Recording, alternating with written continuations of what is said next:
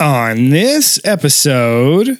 So you are the demographic that watches the Blue Bloods and CSI Miami... NCIS. CSI Miami, that's been off the air for a while. I'd like... He knows. He knew instantly how long it's been off the air because he loved that show. Well, the CSI shows. He had Vegas. Yeah. He had New York. This is proving my point. And CSI Miami. He literally knows all of them. Well, Miami was my favorite one because people ask, well, what's your favorite? What's your favorite? My favorite is CSI. No person under the age of 50 would ask that. CSI Miami was my... This is a bit I used to do like 15 years ago. CSI Miami. Relevant. When it was on, yeah. Yeah. Well, I get to do it now, so shut up.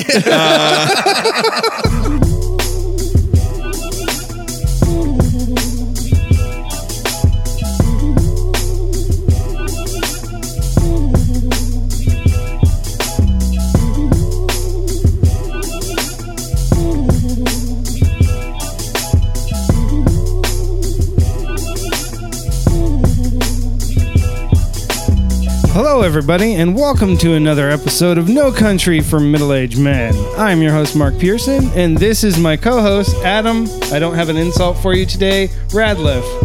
You know that you're gotten lazy with this podcast when you don't even come up with insults anymore? Yeah. This guy gets one girlfriend, all of a sudden, all effort has gone out the window.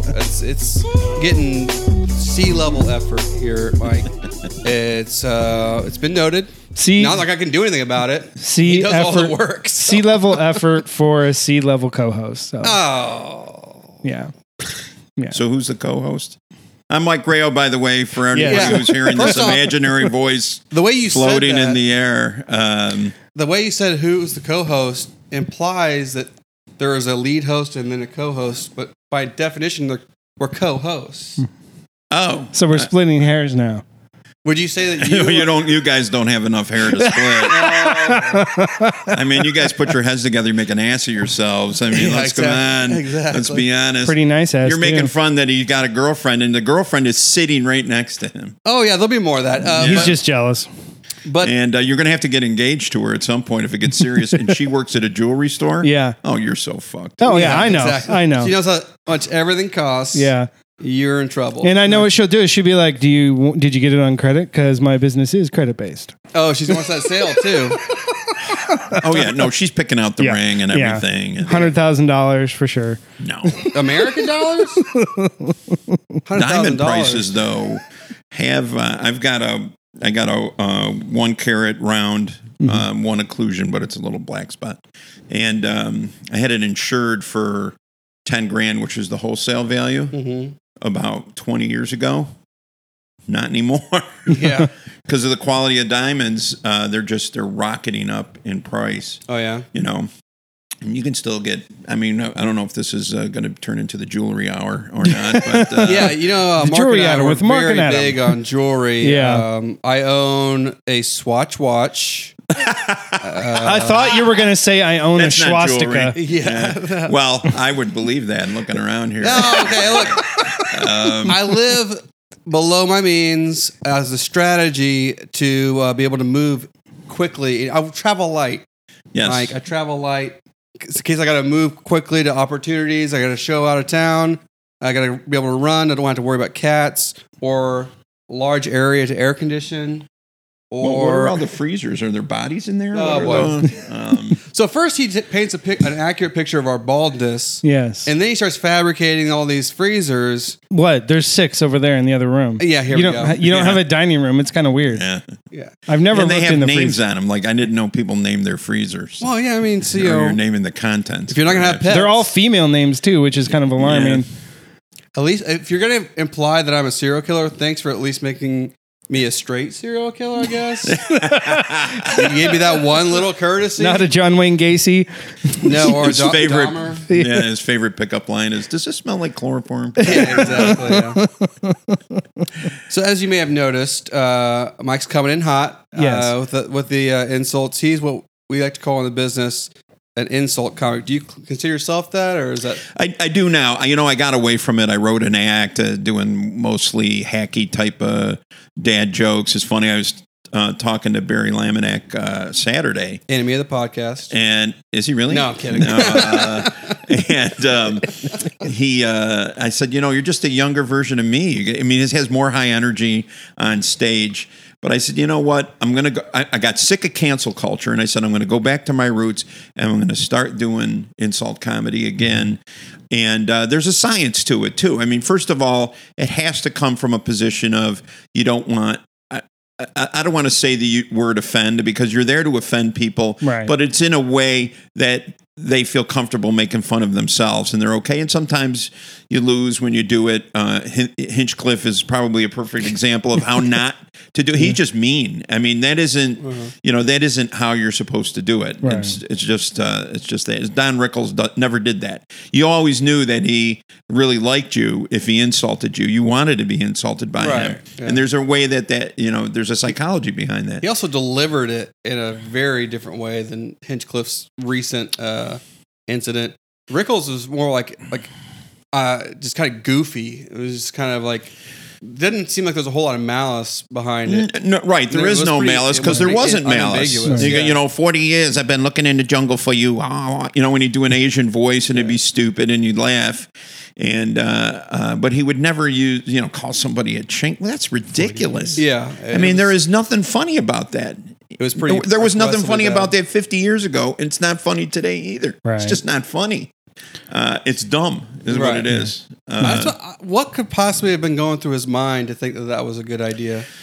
You know, I don't know. I watched Billy D, Washington. I'm just going to drop names until the podcast's over and you sounds throw good. Up. But so Billy D posted. So you've listened to the episodes before. Yes, I have. So Billy D put in the roast of Snoop Dogg and put Hinchcliffe's set in there. Uh-huh. And you're going, okay, those jokes are okay, but he's never pausing to say, hey, I really love you guys. And you have to do that because now at some point it just gets, there's no shock value to it. You're not resetting the audience. So it's just, again, setting the political correctness part of it aside, it becomes unfunny after a while because you just, what's going through your mind is, even as a comedian, is he's just going too far now. He should have stopped and said something nice for a minute and then go right back. He could have told all the same jokes, just pause for 10 seconds, say a couple of nice things or make fun of yourself for a minute and then go on, right? Keep it more real. And he doesn't do that. So that's why he gets in trouble, I think. So let's take 10 seconds real quick where Rayo says some nice things about us. Go. I got to say nice things about you. Now we stumped him. I'm kidding. Yeah, you got, well, she's definitely a real girl. So you know, because I was, you know. If you're wondering, he was talking about Mark. Mark is transitioning right now. We're trying to be to supportive here. I see the scars on his neck from where they took the bolts out. Is he just transitioning to a human being from? Yeah, close enough. Yeah. I would have gotten something a little that went into his primate-ness because he's the hairiest motherfucker I've ever seen. But except the top of his head. Right? Yeah. It's the cruelest joke of all. Yeah, it is. Well, I'm going down swinging though, right? I just comb my hair straight back, but I have, actually you probably have more hair than I do, even though it's shaved. Not a chance. I shave every day. Yeah. But, my granddaughter, you know, I'm driving and this is a number of years ago. She's like 3 years old and she's sitting in the back seat in her car seat. 'Cause I'm a good grandpa. Mm-hmm. And she goes, Poppy, she goes, you got a hole in your hair. I'm like, yeah, your mother gave it to me. Ask her. I thought you were just going to say your mother. I was like, Jesus. Talking to this poor girl. That's how he is practicing his insult comedy. Yeah. No. Oh, she's an insult queen. This girl, she's 12 now. And when she was 5, she, I'll get to the insult comedy in a minute, but she is 5 and she looks up at me at Christmas time and she goes, Poppy. By the way, I'm Italian, so it's nonno or Poppy. It's not some. I like how you feel like you had to explain. No, I have to because people are going, I Poppy, the guy's a pedophile or something. I'm not. She goes, Poppy, is Santa Claus your brother? And I'm like, all right, I'm fat. If you haven't, hopefully this podcast will come with at least one still picture of me. Hopefully the pregnancy shot And which I actually did. The one with the belt. Yeah, that's the trademark, right? Yeah. And she goes, I'm thinking, I'm right, I'm fat, I got a beard, I pay for everything, it's Christmas time. Where did brother come from? Honey, I go get a honey. What makes you think I'm not Santa Claus? And she laughs. Uh-huh. And she goes, and she points right at me. She goes, Poppy, Santa Claus is not that fat. And, oh, man. Oh, ow, ow. She's cutting deep here. And now the bad part is I did the joke because it's a good TV joke. I did the joke on TV. And no name dropping here. She's doing the name dropping. Now she's 12. Uh-huh. Whenever she brings new people over the house, she goes right to the Roku box and looks up the video clip so she can show people I wrote that joke for my Poppy. You know? Pretty cool. And she actually asked for money for it at one time. And I gave her $50 because I'm no thief. Smart kid. No, I didn't. Yeah. I steal jokes all the time. So no, back to insult comics. So what happened was. I was doing a show with Billy D, again, name drop for the second time, and there's one more coming. And Rich Williams had this thing at MyBar, right? Mm-hmm. And it was like the first week or second week, and he goes, "Hey, do you want to open for Billy D?" I said, "Guys, I haven't seen him since we had a mutual friend. That's how I met him."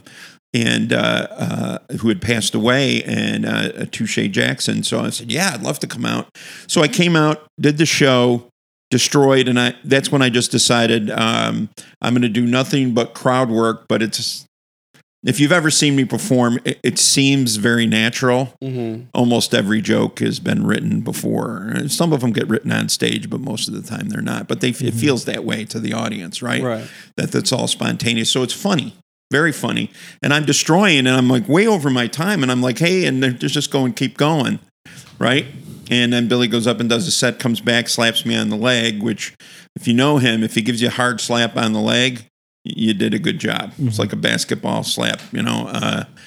So then the next night, I am doing a show at Phil and Derek's. Mm-hmm.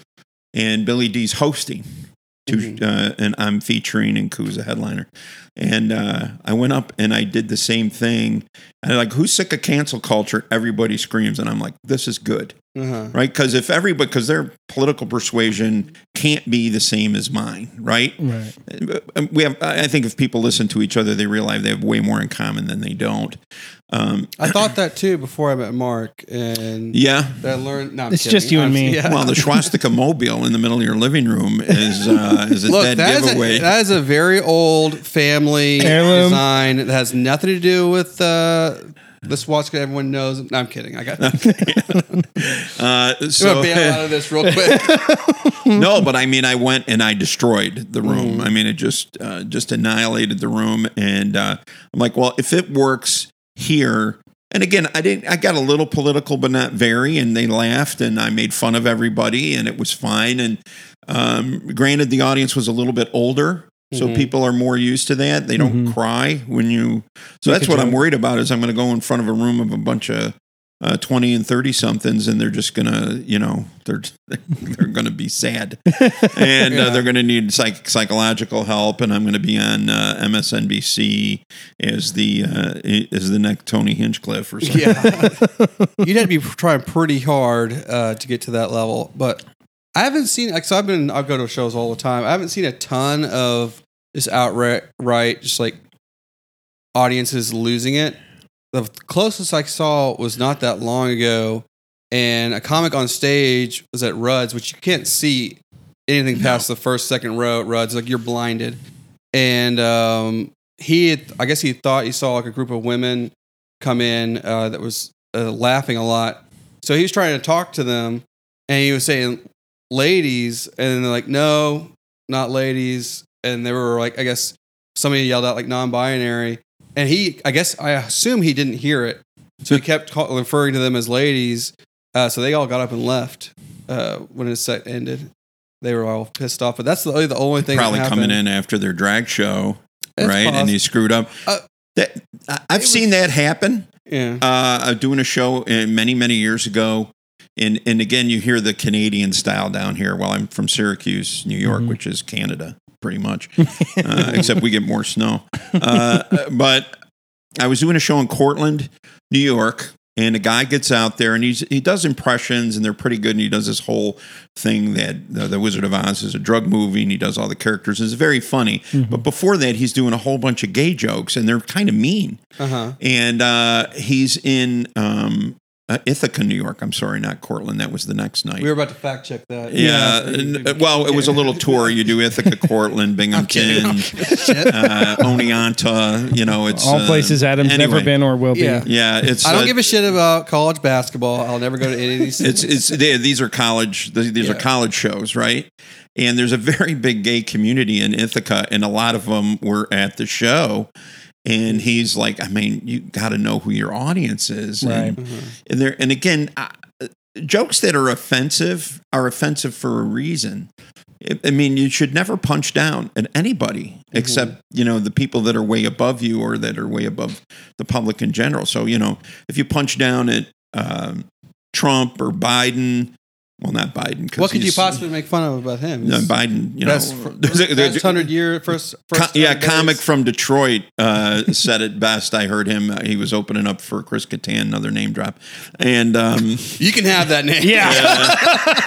So he's opening for Chris Kattan. Actually, I was opening for Chris Kattan. But he went up and he goes, can we all? He goes, I don't want to get too political here, but can we all agree? This is a black comic, by the way, from Detroit. He goes, can we all agree that Joe Biden died 4 years ago? Huge laugh, right? Yeah. And I'm like, wow. And so everybody understands. So you can punch down at the elites because that's what they're there for. As far as I'm concerned, they're rich. They have lived different lives than we do. They don't understand us anyway. So who cares? I don't mind punching down at them, but punching down at groups, and it just doesn't feel right. Right. You can make fun of a group and celebrate it at the same time. I mean, the only group I punch down on are there's safe groups to punch down on. White middle-aged conservatives. Yeah. Because I'm in the audience a lot, and it seems like it's okay to make fun of me meanly. And homophobes, which are intolerant person should be easy to punch down on, or not even punch down. But yeah, wow. Let me do the jokes. Just kidding. No, I'm not. No, it's just it just seems a little bit strange that that what the rules are. But you talk about we're non-binary, okay? Mm-hmm. But well, what about the? And I was on another podcast, Polar Bear. Do you know him? John Gonzalez. He's blown up. He's huge. He tours all over the country. New name drop. And you know this Zim and Zur and they and what pronoun people want to be. You know, these are third person. Somebody actually came up to me, a comedian, a woman comedian. She goes, I don't like to be called her or she. I like to be called they. Okay. Uh-huh.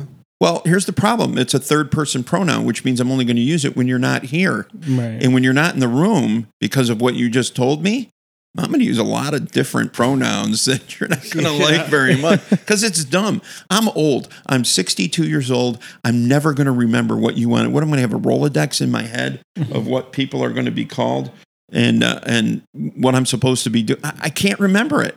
The pronouns I learned in the third grade, I got an A, and I'm going to keep using those, and I'll be dead soon. You guys can do whatever you want, but I'm not changing for you. I'm not going to do it. And if it offends you because I said he or she, instead of she or that, I can't worry about that. Nor should you. Who the heck are you? That insecure in yourself that you care what some stranger says or accidentally drops the whole pronoun, wrong pronoun? It's sad. Yeah, I blame it on the parents. I blame it on the parents and the grandparents have been fucking up for too long, and then my generation's having to suffer through. No, I'm just kidding. That's my favorite thing to do to my boss. Is he's like he's probably roughly your age, and he'll go on these rants about people in my generation, this, that, and the other. And every time I was like, yeah, I just blame it on the parents. They were too soft, and they just let us do whatever we wanted. But yeah, it's a weird time, but. I feel like the pendulum's got to swing back the other way eventually. When? Right after you die. Literally the day after. We have a meeting scheduled. You know that Rayo guy? They just had a national A Day of Mourning and Funeral for Him. And, you know, he was right. They played some of his clips, and, you know, he was right. We got to get back to that. That's what's going to happen.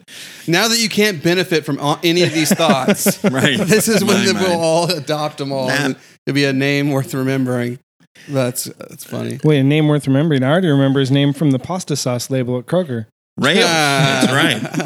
That is my family, although I do not profit from that. They came here in the 1800s. Mm-hmm. Just some Clef Clavin trivia here for you, for all you Cheers fans. And they came here in the 1800s, late 1800s, just after the Civil War, and settled in Harlem. So they didn't even help with that. Go on. No. And Harlem was... They were on the fence. It was on the side. They waited it out and then made a decision. On the fence. Hey, The biggest mass lynching in the United States was a bunch of Sicilians. Right? Yeah. So... Yeah, but they don't count. We were our own group. Even the Italians don't like Sicilians. Yeah, I'd love to hear Italians comin about how hard they got it. Let's hear this for an hour. Best food, best culture. Guy. Just Google it. I mean, Google lies all the time, but not about this. If you just Google best culture in history, Italy always comes up first. Best food, Italy always comes up first. Always. Right. I'll give you food. Best culture, though? Well, sure. We dominated the world. Yeah, the Western world. Keyword dominated, invaded nonstop country after country, forced their beliefs on everyone. Including Sicily. Including Sicily, you know. Sicily became part of Italy. No, most people aren't aware of this. They go, Sicily's always been part of Italy. No. Not until the mid-1800s. It was a kingdom. It was conquered by everybody because look where it is geographically. It's impossible to defend it. Yeah. It's even more impossible to defend their culture. As I was saying, wonderful mobsters. Stop! Am I wrong? Is it mobsters? Look, I got a ring on my left pinky, so shut up. Yeah, exactly. Point proven here. All right, my gang. They came with a bottle of wine. This is never happened. You're a couple of skinheads, but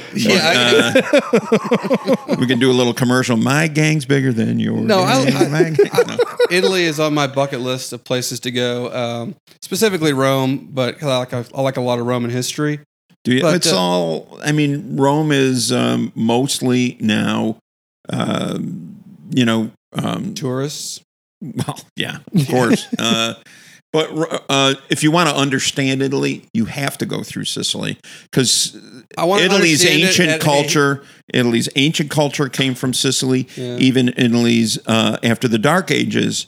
Italy's culture came from Sicily. So most of the cultural appropriation came from the Greeks originally, and then from the Sicilians through the Moors who invaded. My father's village is named Ali, A-L-I. It's a Muslim name. There was the temple. That is, it's a church or a basilica now. Now you're just throwing out big words. No, yeah. Basilica. If you don't know what that is, then you're in trouble. The people with the microphones don't understand, but the one audience member, I'm sure gets it. Yeah. She works at a jewelry store. I'm just talking Muslim versus Jewry. So it's a horrible joke. Cut that. You edit this, right? Please. Cut Not that at out. All. Actually, that's gonna be the lead-in. Yeah. But there was a fort, a Roman fort, and then became a Muslim fort, and now it's a church. So the village is so old that it predates Christ. Mm-hmm. So the village my father was born in. Here's the other thing: Sicily is also the West Virginia of Europe. And you're bragging about this? I don't know why, but I'm very proud of it because they never go to the doctor. They have all their teeth. They live into their 80s and 90s. What? My great grandmother lived to be 103. Never saw a doctor. My grandmother died at 94. Had all her teeth. Never had a cavity in her life. Never. So strange you're associating West Virginia with having teeth. Yeah. Well, here's why. I'm sure been in a couple of decades. I'm sure back 3,000-4,000 years ago, that was happening, without the banjo music. That was all happening in Sicily, but they've wrung all the bad genes out now. So my aunt, your family left in the 1800s. Like finally, no, my father came here in 1935. Oh, really? The family that started Rayo's Restaurant came over earlier. And so we're like fourth or fifth cousins. We're very distant relatives. But the food, it's funny because as soon as they tasted the sauce, I'm like, this is our sauce. Mm-hmm. And my father goes, yeah, he goes, it's from the same place. So, of course. Mm-hmm. In fact, they didn't realize, it's a quick aside here of an aside of another aside. They thought they were from a town called Catania. Or excuse me, not Catania. They thought they were from... Mortal Kombat villain? Catania is where the big air base is in Sicily, but they thought they were from Naples, the Rayo family. And we had to set them straight on Ancestry.com. You know, the leaf shows up, and that's how I knew we were all related and found it out. And they thought they were from Naples because that's where the ship left to bring them over here, the steamer. No, they're from Sicily. My father, you talk about poor. He there's a scene in a movie called The Sicilian where they all grab shoes because they're going to come to America and they didn't own shoes. That's real. My father was a little boy when he came over here. He never owned shoes until he got on the boat because he had to have shoes to get on the boat. So he never had shoes. That's poor. So it's a movie about cobblers. No, it's not. That's a horrible joke. So it sounds like Sicily is West Virginia minus the meth. It's meth. Well, they have limoncello, and that's pretty nasty. So the meth. That's Florida, and there is West Virginia is opioids, sir. Get your drugs correct. Yeah. I was driving. This is funny because I didn't know. I'm from New York. I didn't know about meth.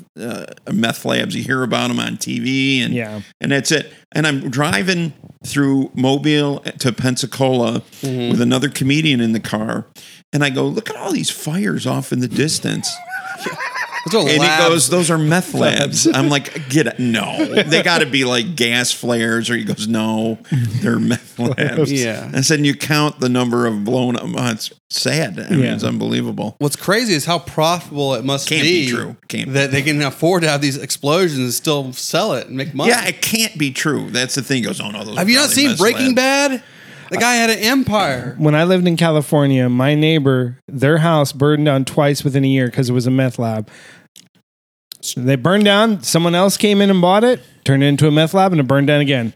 Twice. And nobody got perp walked or put in jail or nothing. Nope. They burned. They were on fire and left. Everyone was out of there.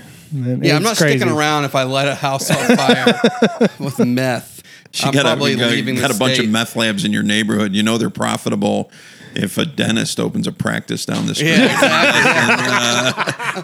Is that a good joke? Okay. Well, that is a good joke. That is a great... How are we working out bits for this guy? This is what we're supposed to be doing. It's tough out there. The economy's getting bad. Hookers are giving away toasters. It's my buddy, Touché Jackson. I think about him all the time. He's the first comedian I met when I moved down here. He's a real funny guy. Great setups to jokes. Couldn't write punchlines. And my style of comedy, I would rely on my writing too much, so I was just too unanimated.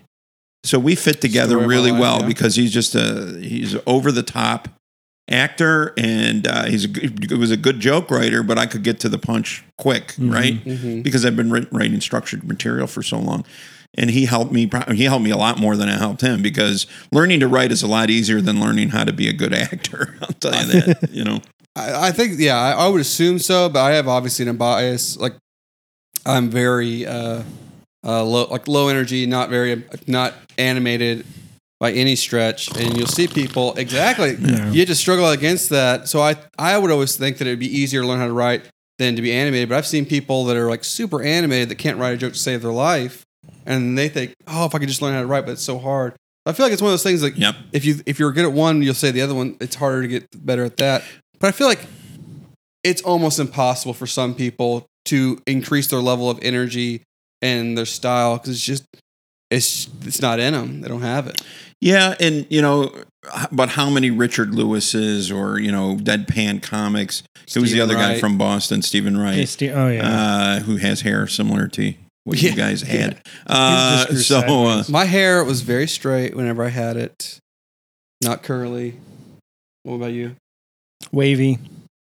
Yeah, waving goodbye. Exactly. Bing ding. I hope no one listens to this. This is so, no worries. This is so full of dad jokes and sarcastic name drops, and I haven't dropped one in a while. It's been Dan Hornstein will say this is great, and he'll be. I thought that's who it was, and I walked in here. For those trying to paint a mental picture, I'm like, how did Dan Hornstein? First of all, get a real live girl and grow 4 inches. How did that happen and lose 18 pounds? And not wear denim. Yeah. And not have a pun in the first 3 minutes of talking. Punjo, I'll tell you, there's I do a TV show with a guy, here we go, Sam Greasebaum. He's an old cruise ship comic. Used to do TV. His name's Greasebaum? Sam Greasebaum, been on Evening at the Improv. He wears a cowboy hat. If you, he's one of those comedians that was so ubiquitous back in the 70s and 80s that if you, or the 80s and early 90s maybe, that you go, oh, I don't know who that guy is. And then you hear the jokes and you go, oh, I know who that guy is. The guy who does the wood burning, talks about how safe toys are today. And we had a wood burning set with a cord that's only a foot long. And, you know, and people go, oh, I remember those jokes because he was on TV all the time. Mm-hmm. Right. And he is the pun, king of puns. That's all he does is pun jokes. And I can't do them. Thalberg, Ryan Thalberg, Darwin's Great Place of Ginger fame. Yeah. He won the one-off pun-off, and I was doing a podcast there, and we're talking about puns, and all of a sudden they just started flooding into my head, and people are laughing, and I'm going, I'm not laughing. I don't enjoy doing this. I don't care how entertaining it is. I hate it. Yeah, it's not for everybody. It's a acquired skill. Drew Holloway is very good with like. Is he? I haven't seen him in so long. Free association puns. It's like they're puns that don't even make sense, but just the way the cadence and the way he says it and the way he sells it, he'll just make up words that aren't real words and it'll still work because you get the idea across. And he's just like rapid fire. It's ridiculous. You get him and Dan in the same room, and they're just going back and forth with each other. So he's gotten off. I remember the first time I had seen Drew. Was he was at an open mic, and he's got 3 minutes because he's not a pro, and he spent 2.5 of the 3 minutes adjusting the mic stand, and he had people's. We're all in the back screaming. Like all the comedians are sitting in the back. There's only about 30 or 40 people there, but they're laughing. And then just as he's about to say something, his time is up. So he gets through the setup of a joke and goes, "Oh, I'm sorry, that's my time." And gets off and gets a huge round of applause. And I'm like, I'll never be that clever. That is brilliant. Oh, he's brilliant. He's a one of a kind guy. But he actually, I don't know if it's true or not, but wouldn't put it past him for it to not be true. But he like trained to be a clown. So he's I believe that. Yeah, because he's got a couple of like bits that are just pure act outs. He even does a mime bit where he just acts things out. I suddenly hate him. No. Yeah. But him and this other comic, I don't know if you met him, Jesse James Giddings. No, they started doing. So. They just started like a month ago, going on stage together. As like they go up as like a musical act, and they have a couple of like sight gags where like. But long story short, Jesse's got a little guitar, and Drew has got this keyboard, and the whole concept of this whole joke or this whole idea for them to go up together was Drew having a keyboard that didn't have a back for the batteries. So he's just over and over again putting his keyboard on the stool and then having the batteries purposely fall out. So he's having to go like pick them up. And it's kind of like the mic thing where he's like, it's a constant joke that's over and over and over again until their time is up. But it's, oh my God. I when he told me about this concept, I was like, I don't know if you're going to be able to turn that into 5 minutes. That sounds pretty flimsy. But he did it at Liberty Station and people were crying. The comics and non-comics were loving it because he obviously it's like good Andy Kaufman, right? Exactly. Instead of bad Andy Kaufman. Yeah. Plus clever. Jesse did really good playing off of it, and he had a couple of like real like standard jokes as where Drew was just kind of this nervous energy, kind of like oh shit, everything's falling to pieces, and the batteries just falling out, hitting the stage and rolling off. It was. Hysterical. I like to see, and he's different. I'd love to book him somewhere. If he can he do 20 minutes of that or 20 minutes? He's got 20 minutes of material, yeah. Good. I got to go take a look at him. So we had him on this podcast Uh-oh. Yeah. So we had another. But you didn't get to broadcast it because the batteries in the laptop fell out, right? That's the shortest episode we've had. But he is just a unique guy. But yeah, I've seen him do really well. He's just so clever. Like I said, I saw that and I'm going, there's nobody doing stuff like that right now. Andy Kaufman's the last guy that made me laugh doing stupid stuff like that. Yeah, he's got some Kaufman-esque stuff. He has some Zach Galifianakis-esque stuff where it's just like kind of this, like, this guy's in his own world kind of a thing, and we're just here, happen to be here watching it. Like when he goes to the piano, he just kind of starts just talking to himself. And like Drew will have this thing where he'll grab the mic and just like turn around. He's like not even facing the audience. He's talking to the audience, but he's just like, oh, you ever felt like dot, dot, dot, dot, dot. Yeah. And it's just all absurd. Like if I were to try to do his act, crickets. Yeah. If you were to try to do my act, crickets. But that's the way he does it. Yeah, I get it. Like, yeah, we all get where we're going. You set it up, boy. I'm in the batter's box. You can't do that. You know, De Leon is a lot like that. Yes. The first time I saw him was probably 15, 16 years ago now. He just had a baby. I couldn't believe it. Mm-hmm. And his jokes were just awful. Except one joke he would do was, he goes, I work at Taco Bell now, and a lot of my Mexican friends ask me what they should order. And I'm like, you don't want to eat here. I'm like, well, what if I'm really hungry? Like, get a small water. Yeah, but what if I'm really thirsty? Yeah, you don't want to drink a large water. So I could never remember his name, so I used to call him Small Water. Yeah. And I would look forward to seeing him just so he would do that one joke. And now he does stuff like, you know, he goes his first time on stage and he got up there and he does this performance bit where his jokes suck and he's lost his plate. Wait a minute. And, you know, and he's fixing stuff. And I'm like, that's brilliant. It's not as good as Drew's in my view, but you know, he's still got the same audience response that Drew got from that kind of performance. Exactly. And that's one thing. And so those are two of my favorite people to watch. And I think it's because it is so unique and it's like, and they get good responses, but, Albert De Leon, it doesn't make sense to me. Some of the things he gets away with, they're hysterical, but if he delivered them deadpan, nothing. I'm telling you, you get nothing. A lot. His delivery is just so funny, and his weight and his voice is just like hilarious. And you buy it, you believe it. You believe that he's really exasperated at these situations that are like ridiculous. He's confused. Yeah, he has these prank call bits. Oh my god! The first time I saw him, that's what I thought. The first time I saw him do that kind of bit, I'm like, what happens? Is he having a stroke or something? What's going on? And it was all part of the act. And I'm like, well, it's very believable. Again. Yeah. Not for a second would I have thought if I hadn't talked to him before. Knew who he was, right? Yeah. I would be like, this guy is telling his life story. I mean, obviously he has it's obvious that this is a joke and it gets big laughs, but the way he delivers it, there's no setup punchline. It's just, this is a ridiculous story. And just the way he will say it, and he gets all this fake anger and exasperation. It's amazing. That's where the punchlines are, because you're laughing every 10 or 12 seconds. And that's intentional, because he'll change his expression or do something.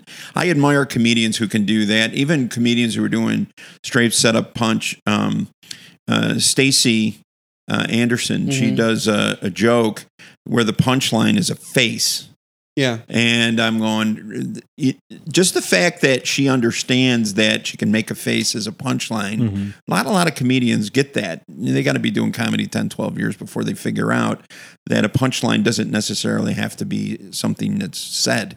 You know, it can be a face or a little act out or something like that. That's pretty amazing for the comedians that can do that and get a big laugh from it too. You know, right. I like that. Yeah, it's definitely impressive. What else you got for me there?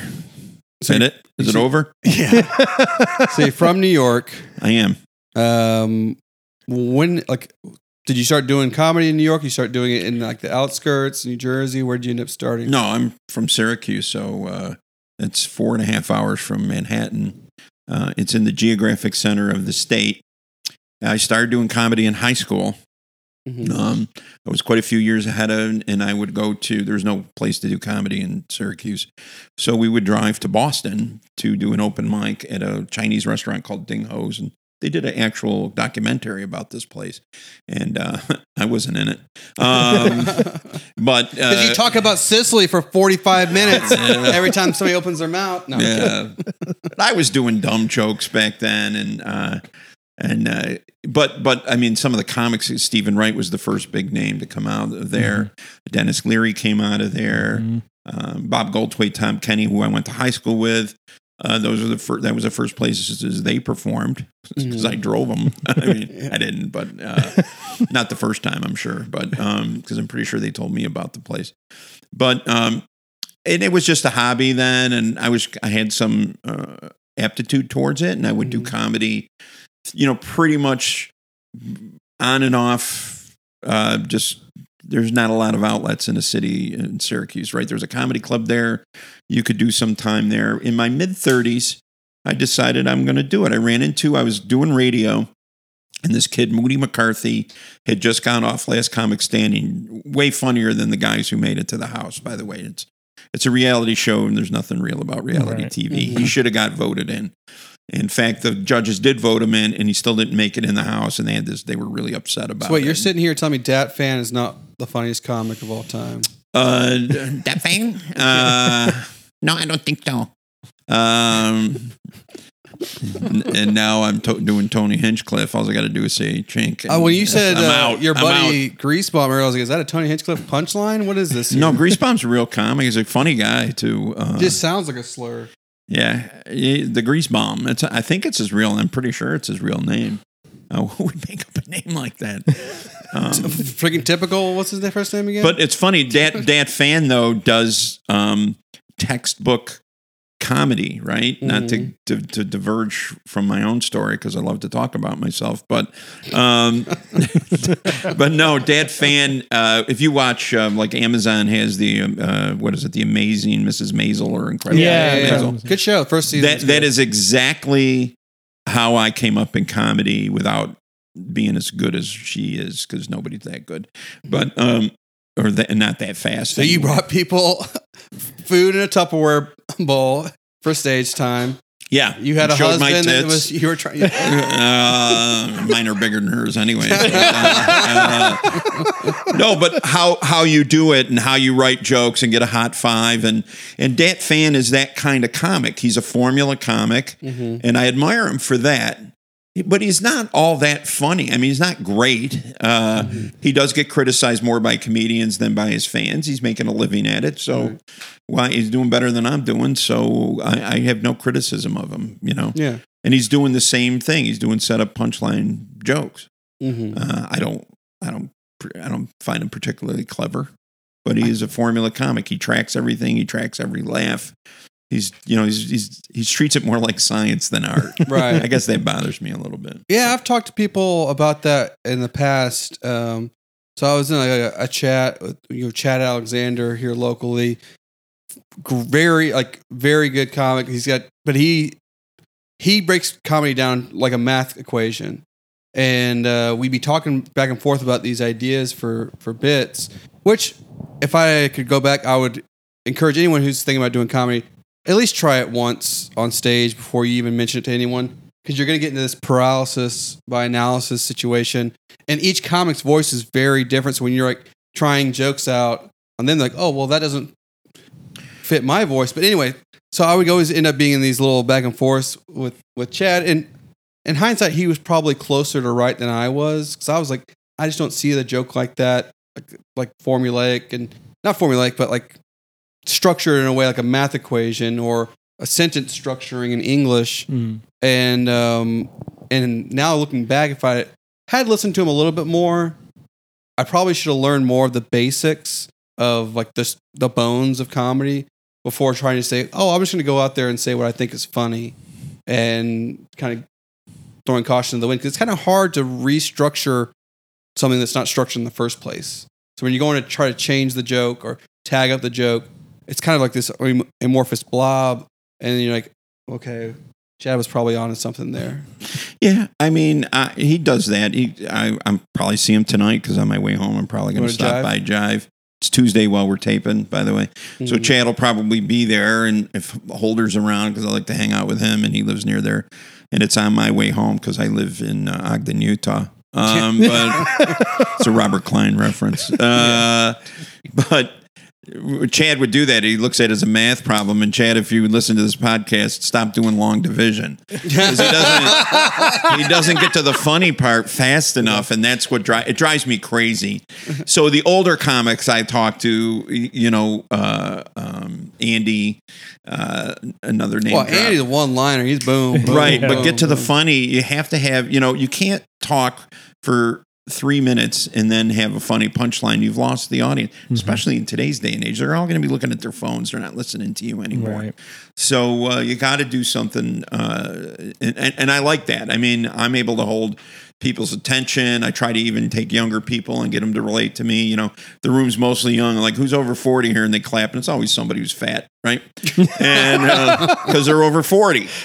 And I'm like, yeah, look around, guy. The fat people keep clapping. Skinny people, young people, see that? That's your future. You're not getting away. Oh, it's not going to happen to me. Yes, it is. So I say it's not particularly funny, but it gets them to relate to me, which then at least then I can do jokes that they have no idea, you know? Some 21-year-old kid isn't going to get a prostate exam joke, which is probably my funniest bit that's made, you know, that's good on TV.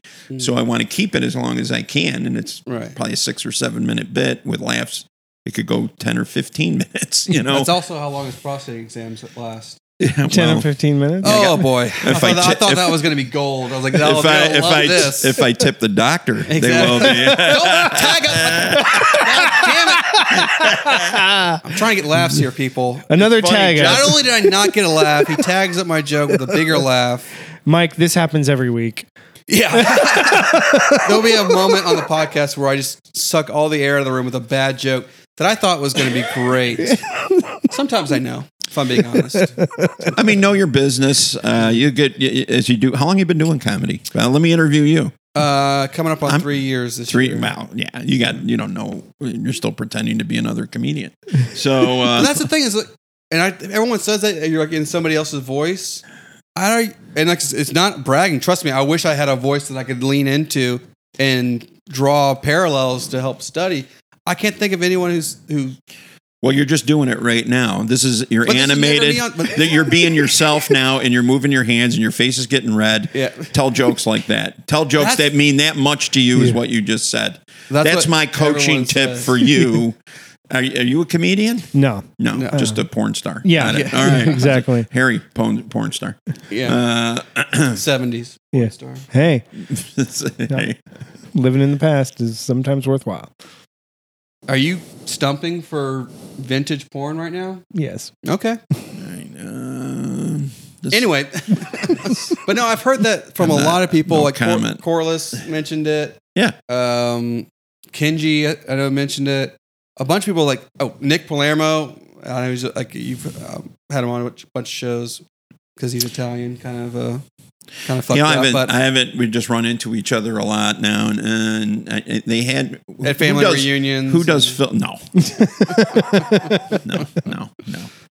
He's skinny. But I've heard that from a lot of comics people I respect. They're like, you need to do you and this, me. Yeah. But like, you need to bring that kind of like energy and passion to the stage. I'm like, it doesn't have to be energy or passion. I'm thinking of it as being honest. Mm-hmm. So if you get excited about something, see, I don't understand, and you're animated, write jokes and tell jokes that mean that much to you, even though what we're saying isn't particularly funny. Try to find some funny things that mean just as much to you. Find something you're passionate about. Write jokes about that. That'll help. You know, when I don't like skinny people. Screw you, skinny people. I hate you, skinny people. Right? It's believable because I hate skinny people. What can I possibly have to complain about in this life? I'm killing it. I'm living in my $700 a month apartment, my beautiful head of hair, and my tight waist.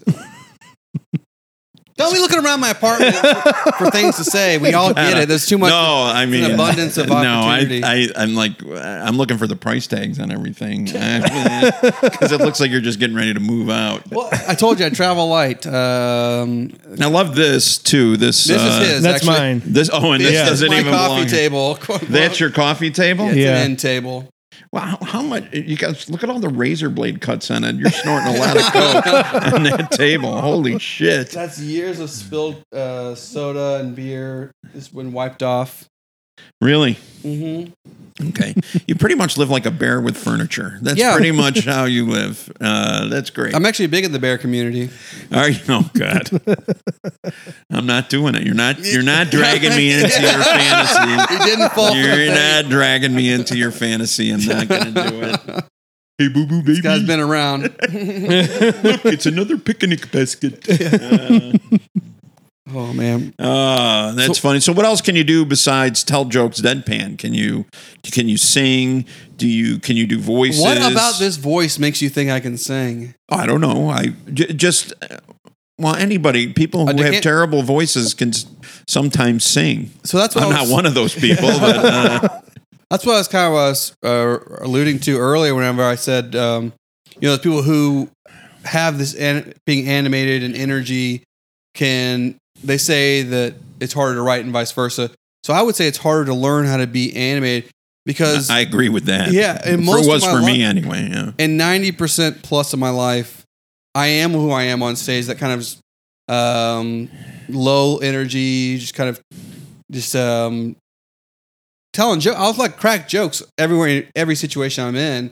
And I get laughs in social settings and people are like, "Oh man, you're funny." Like about people on the podcast, like your podcast is really funny. You're funny on the podcast, but it's just I can't do voices. It's just like I was in my own head about it. Like I feel like I was just goofy if I was trying to do a voice or an act out that was too ridiculous. It just didn't seem like it would be me. But yeah, I feel I do voices. I've done voiced over a lot of things that when I lived in New York in particular. I've done Foley work and live voice replacement in films where they can't get the actor back and the audio didn't come out right. And people are amazed that I don't do it on stage. And I got set up. I was doing shows with Rich Williams out in Washington State and across town in the same town, Richland, Washington, Raymond Orta and Mario Salazar were doing shows. Mm-hmm. It's weird. We're doing them at the Joker's, I think Jokesters or Joker's Casino. So we're doing a casino show weekend, and they're doing a one-nighter at this theater, and they had an Airbnb, so we go there, and they're all smoking. Mm-hmm. And I don't smoke, I thought. And then they pass around this cigar, and I thought it was a cigar, and I taste it, and I'm like, ooh, it's chocolate. I like this, right? And they let me smoke like 3/4 of it. And I realized all of a sudden I get in like a 10,000-foot stare, and I'm like, I'm really high right now, and it was not a pleasant feeling for me. But they did that so that, and then Raymond and I started to go into dueling Sean Connerys, and we're writing jokes about he's doing this whole bit about the Titanic, and it some just crazy stuff because he goes, oh, you get inspired when you're high. He goes, it's just it helps you write jokes, and I'm like, yeah. It makes me paranoid, man. I can't help it. I mean, I fell asleep that night when the daybreak, when it finally wore off. Because and there's the other thing. I'm like, is this pot? And they're immediately they're Facebook and he called it pot. Like they changed the name. And they should have because it's paranoid juice. I was laying down in bed, and if I moved my foot, the rustling of the sheets was magnified so much, I'd wake up, what the fuck was that? Oh, it's horrible. But that night, we're doing all this, the Titanic would be like the scene from the movie Titanic where the people are playing the, Symphony's going down with the ship. Yeah, the four guys there. That would quartet, be, I guess. Yeah, this was Raymond's take, and it would be totally different if they played a different song. Like, okay, all together, boys, it's been a pleasure and an honor. All together now, Chicken Dance. You know, Cotton Eye Joe. No, now you know, down in the third, yeah, down in third class, it's like, you know, the bars are up. Please take my baby. Is that the chicken dance? And they throw the baby and they start doing the chicken. You know, just hysterical when you're high. And we're laughing, and then we did, you know, Sean Connery's. I'm like, I have unique knowledge of this prison facility, and he says, "You want me to act in what?" And Raymond goes, "Yeah, don't you know I used to be a dragon?" You know, and I'm like, "Oh, this is brilliant." So it was fun, and that was the last time I got high. And people had, last week, 2 weeks ago. Oh my God! No, this is like 4 years ago now, 4 years ago, and it was a lot of fun. And I'm never doing it again. But I get the appeal now. I really do. Sure, yeah. So when my kids, you know, when I try to tell them not to take drugs, they have video proof of me acting a motherfucking fool. So I can't talk to them anymore about it. Yeah, pot needs to be legalized, I think, nationwide. It's just the argument, and I'm not a smoker at all, really. But as somebody who has smoked before and somebody who has drank before quite a bit, I can tell you the level of inebriation, like paranoia, sure, I'll get that because I get that too. That's why I never got into it. But the level of inebriation for pot versus alcohol just doesn't seem even close. Well, yeah, and I think that, look, again, we live in a country that should be tolerant of everything. Mm-hmm. And the argument made is, you know, the government can really only control one vice at a time. So alcohol has built-in punishments physically to you. So, but at the same time, doesn't cause people to go bald, does it? Does it make you go bald? I saw an article. And you get an argument from me. I have a huge wine collection that gets diminished. I drink too much wine. I really do. Wine's good. I do. I'm more of a beer guy because I can't afford good wine. So plus I drink fast. No matter what I'm drinking, whether it's water, Gatorade, beer, sex. Drink it like I just drink fast. So I learned a long time ago if I drink liquor, or even to a lesser degree, wine actually slows me down a little bit. And it's not because of the flavor. The flavor's great. I just, for some reason, I don't know if it's like, I don't want to look crass, like chugging wine. So maybe that's a factor. But beer, like I can't drink beer so fast that it's going to be a problem. Unless there's enough time given. And which gets probably you look about my internal organs. See if people saw you, they would go beer or wine drinker. I'm like, you're getting 90% people voting beer. Yeah. Well, yeah. And then the other 10% and the other 10% are going beer flavored wine. You know. Ooh, that's not bad. Jägermeister. You should seed money for that idea. I'll be an early investor. But yeah, I don't know how we got that little tangent, but yeah, it's this whole podcast tangent. I love it. It's so like, about insult comedy. No, back to the original. All right, slide. Jen, piss hockey. Let's circle back to. Hey, that's how her name is spelled. I just say it like it's spelled. Piss hockey. So what brought you to Houston from New York? Better weather, lower taxes, a lot of jobs, but. No, financially, there was an opportunity for me here. I was at a kind of a crossroads. I was just killing time doing a project for a utility, National Grid, and deciding whether I was going to do comedy full time, actually, because I had a lot of work and I had quit like a year before. I'd been offered cruise ships and I realized I couldn't do it because it interfered with my business that I owned. So I was like, all right, shut down the business. I really can't do that. I got some long-term contracts. There's real money. But how much can I make at comedy? And it was probably enough just to pay the bills. Mm-hmm. Of course, then the other thing is when you own a business, you got a lot of other people you're responsible for. And you can't just turn your back on those people. You just can't do it. So. The hell I couldn't. I'm like, get the fuck out of here. You've been sucking on this teat too long. Go make it on your own. Okay. Don't let the door hit you. All right. I'm kidding. Yeah. Boss, if you hear this, this is our apparently jokes. Tony Hinchcliffe is now in the HR department. Get the fuck out of here. So I came down here. I had a project to do for Shell. And it was right up my alley. It was easy. I could do it with my eyes closed. That's why I got recruited. I have a business agent, and she recruited me to come down here. And I thought, well, I can still do the comedy, and it's a bigger city. And no. Here's the thing. When you live in New York, upstate New York especially, Rochester, 90 minutes. Buffalo, 2.5 hours. Cleveland, 4 hours. Boston, 5 hours. Montreal, 5 hours. Toronto, 4 hours. New York City, 4 hours. All Philadelphia, Pittsburgh, every city. So, you know, you would get called to do, there's more good comedy rooms mm-hmm. for headliners or features for big name comics, which the money's pretty much the same. If you're a B-list comic or you're opening for an A-list comedian, you're making pretty good money back then. And you can do that. You take a half a day on Friday, drive to the gig. If it's a casino gig, you got to leave Thursday, mm-hmm. right? Mm-hmm. Then I started getting Indian casinos and then resorts and you know, I kind of skipped over the clubs. I've done a lot of clubs, but the casinos and resorts pay more. Then I started to do dinner theater, mm-hmm. Acting with this guy who picked me up, and that money would, you know, you get. I was the lead. He just because of the way the casting worked, I was his lead actor, right, for this comedy play he did, which is kind of a lame play, but it was funny. And you get $2 for every audience member.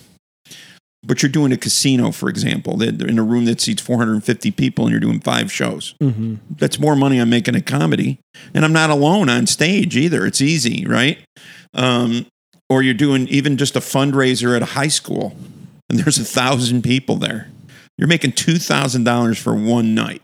You can't beat that, right? How quickly did you turn into Rain Man and start counting people like super fast? Well, I'm good at math. Yeah, I'm good at math anyway. So I mean, that's where I made real money. He's got one of those clickers with him on stage just in case he needs designing to adjust. Software, fixing broken companies, and working on trading floors. So, but on the comedy side, when I came down here, I had these big gigs built in, mm-hmm. about 20 of them a year.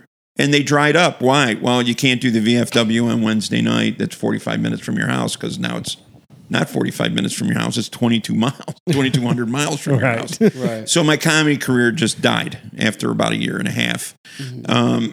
I kind of quit. My best friend in comedy died. And I'm like, it was a good run. It was fun. Mm-hmm. And then got a little older and decided I was going to – What got me out of retirement was I got a call from a casino asking if I could replace John Pinette. And I'm like, well, nobody can replace him. Yeah. They were doing a showcase show of all the local guys. They'd already paid for his tux. Well, he was sick. This was almost a year before he died, but he was sick. Mm-hmm. So he had to cancel the show. And I don't know John Pinette at all, but he's obviously a great comic, and he's an angry comic. And again, anger makes it funnier, comedy, yes, right? It does. People don't, they'll go, oh, he is an angry comic. Yeah, he's angry about everything. 100%, yeah. Yeah, I mean, except when he sings his little songs he's a love-hate comic. I love this, I hate that, right? Yep. It's one of the basic elements of comedy. So so it was just a bunch of local guys, and I immediately said yes, right? Mm-hmm. And I'm like, I haven't done comedy in like 4 years. I don't even know if I'm funny anymore or anything. So went out to MyBar, ran into Koo there. Mm-hmm. We were friends on Facebook. I won't get into the whole how we met story, but we didn't really. He didn't Grindr, like me. I'm assuming. Huh? Grindr. Yeah. Wow. For those of you who don't know, I'm not. For those of you who don't know, so swipe right.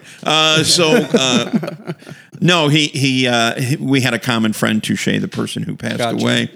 And Touché asked me to go and evaluate him. He says, this new comic is really funny. And I'm like, yeah. And then I went up and talked to him and critiqued his act. And mm-hmm. he was polite about it. But later I learned, many years later, he goes, who the fuck is this guy telling me? I said, what do you mean? And I'm thinking to myself, well, somebody asked me to do that for you. Mm-hmm. Right. I thought you knew. He didn't know, right? And then I get to my car, and he gets on stage, and he goes, Mike's a Republican and blah, blah, blah. And we're in a hookah bar where, you know, mm-hmm. there's 2 white people there, and I'm both of them, right? So, so it was, and I get to my truck, and it's just a stripped down Jeep Wrangler, right? Mm-hmm. He goes, I thought you would drive a Cadillac or something. I'm like, I don't, what image, where did you get this image of me? First of all, I'm not a Republican. Number two, I like this car. I don't, you know, I'm not a Cadillac guy, mostly because even though I'm really, it's a really big car, I can't fit behind the steering wheel. The seat doesn't go back far enough. So I'm too fat for it, in other words. But he just didn't like it. You've done some research on this. And I learned all this from him. What I'm telling you now is what he told me. Right. I met him at this MyBar thing that Rich was doing in the first iteration of MyBar. It's owned by another group now, another guy who is great. So go there Thursday nights, guys, if you want to see some funny comedy. Anyway, we met. He invited me to do a show with him. We became friends, and now we're, you know, best friends. Weird best friends, like psychological weird things. He'd never been to my house before. I lived down in the Med Center area near the stadium, football stadium. And my dad was really sick, and he kind of knew that. And but you know, I'd just been up to see him, and you know, he was in some pain, but he's driving and, you know, going to breakfast and being himself. He was in his 80s, 86, 87 years old, but pretty normal. His mind was good, everything was good. He just didn't strike you as an old man. And Koo calls me, and he goes, "Hey, I'm in the neighborhood. I'm gonna stop over." I said, "What? Okay." And he rings the doorbell, and I let him in. I go, "What are you doing here?" He goes, "The universe told me I needed to be here tonight." My father calls me. Last time I talked to my father, he died that day. Wow. That's weird, isn't it? Yeah. How does something like that happen? That is Koo just killed him. No, I'm kidding. No. I almost died. Wow. Yeah. Please say him. You should say him in your head first before you say him out loud. No, but I try not to picture Koo at all costs. But I mean, how does something like that happen? That is so odd.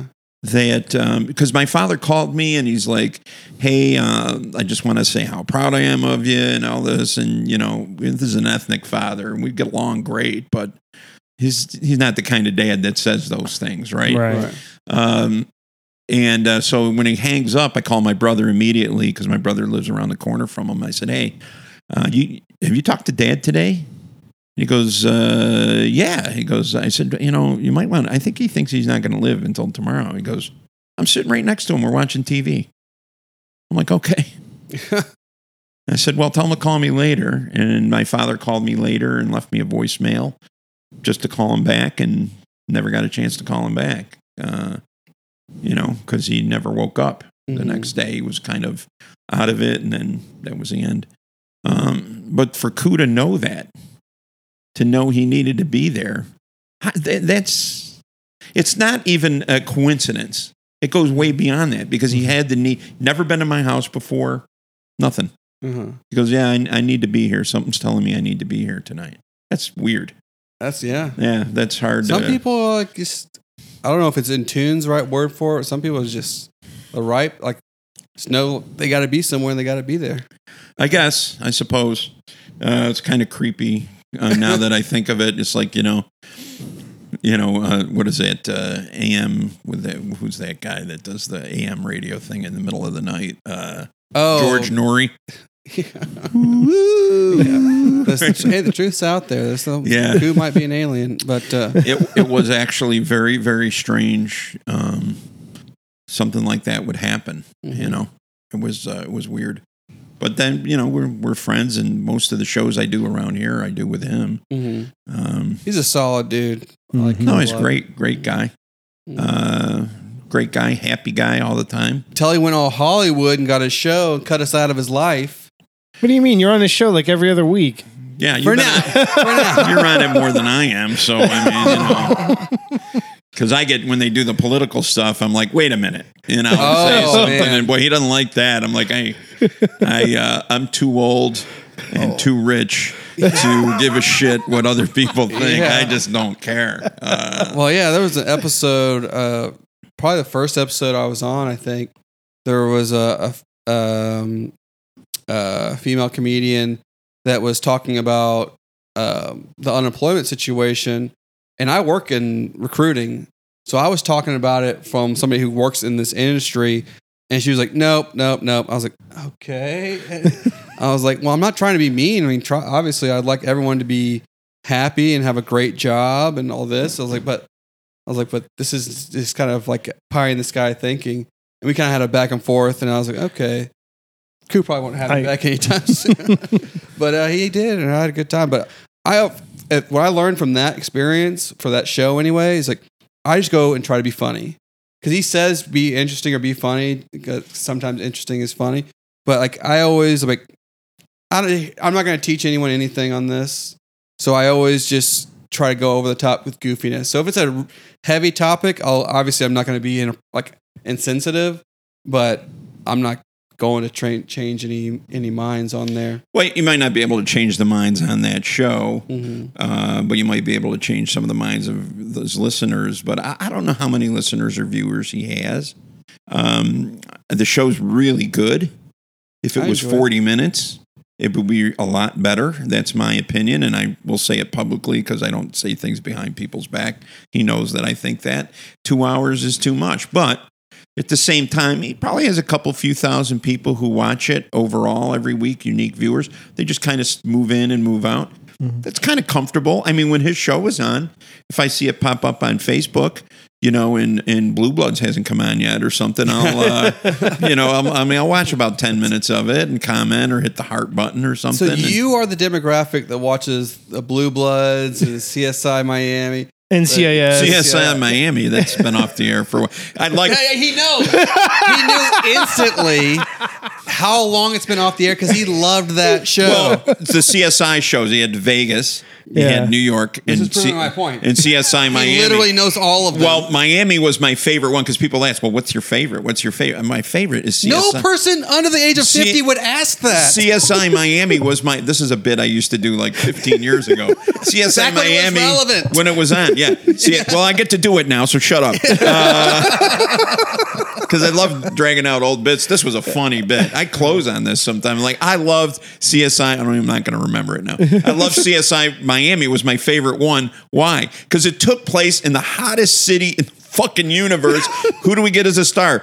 Let's pick the albino. Yeah, he was getting, you could see skin flaking off of his face. He'd have those sunglasses on and he'd peel them off, you know, and the half of his skin would come with it. Like, he turned into one giant freckle. I mean, it was just hilarious. I said, he should be on CSI Alaska. Yeah. That's where he belongs. But only in the wintertime. Yeah. Because not when there's white nights, because he'll burn up there too, right? Yeah. I just love that bit, but a funny bit, and I still remember some of it. Yeah, that was fun.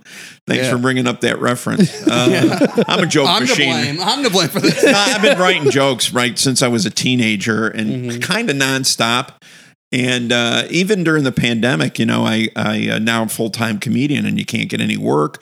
So I would write, you know, they had open auditions to write for podcasts and stuff. Mm-hmm. People who were fortunate enough to actually be able to make a living on TV or on a video podcast. They have, you know, hundreds of thousands or millions of viewers. And I got picked up to write. And, you know, I could kind of make ends meet doing that. And I enjoyed it. It was more like work than fun, because I've now realized I much prefer performing my own jokes than writing jokes for other people. Mm-hmm. Although I don't mind writing jokes for other people. When they say them, I get a little jealous, because I could have gotten that laugh. You know, the way I wrote this one for this this guy about, you know, the ID channel, you know, keeps saying, you know, it's, what about black, you know, when they were talking about Black Lives Matter and everything, I'm like, what? And I keep hearing, well, there's a lot of black on black crime. I'm like, I don't know. I watch Nightline. I watch, what's that NBC show, the NBC crime documentary. 2020? No, that's ABC. 48 Hours Later? First 48? That's CBS. You got them all so anyway, but there's the ID channel, which is dedicated to white on white crime. Let's be honest. There is some white on white crime on that channel. I mean, you see... It's like Heartland America crime. Yeah, you channel. See... Here, this is the whitest crime I've ever seen. White gal with her white side piece, right? And she convinces him to kill her husband Is this the premise so that they can, Bonafuco? No, this is real. So they can be together. That's my Joey. So they can be together, right? Yeah. And I'm like, that is some extra cracker crime right there. Because I'm thinking this guy is not too fucking smart, is he? He's not smart. You know why he's not smart? What if she gets sick of him? Yeah. You know? He's next. Yeah. And I'm like, you don't see black people doing that. You don't. You can't, like Ted Bundy. What did he do? Stab women, shove them in the trunk of his car, driving around America. Mm-hmm. Not going to be a black Ted Bundy. Never gets pulled over by the cops. His name's O.J. Simpson. Got caught you kill one person, that's it. Then he gets pulled over. Whoop, whoop, that's it. Goes in jail.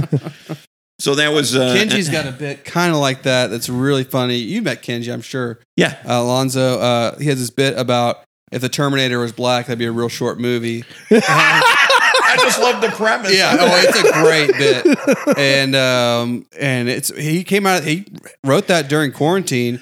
I'll be black, right? He can't. Yeah, but he came out of quarantine with that joke, and I was like, "That's fucking hilarious." Oh, I just when I no. Here's the thing. I come up with this idea about the ID channel and Dateline. That's the show.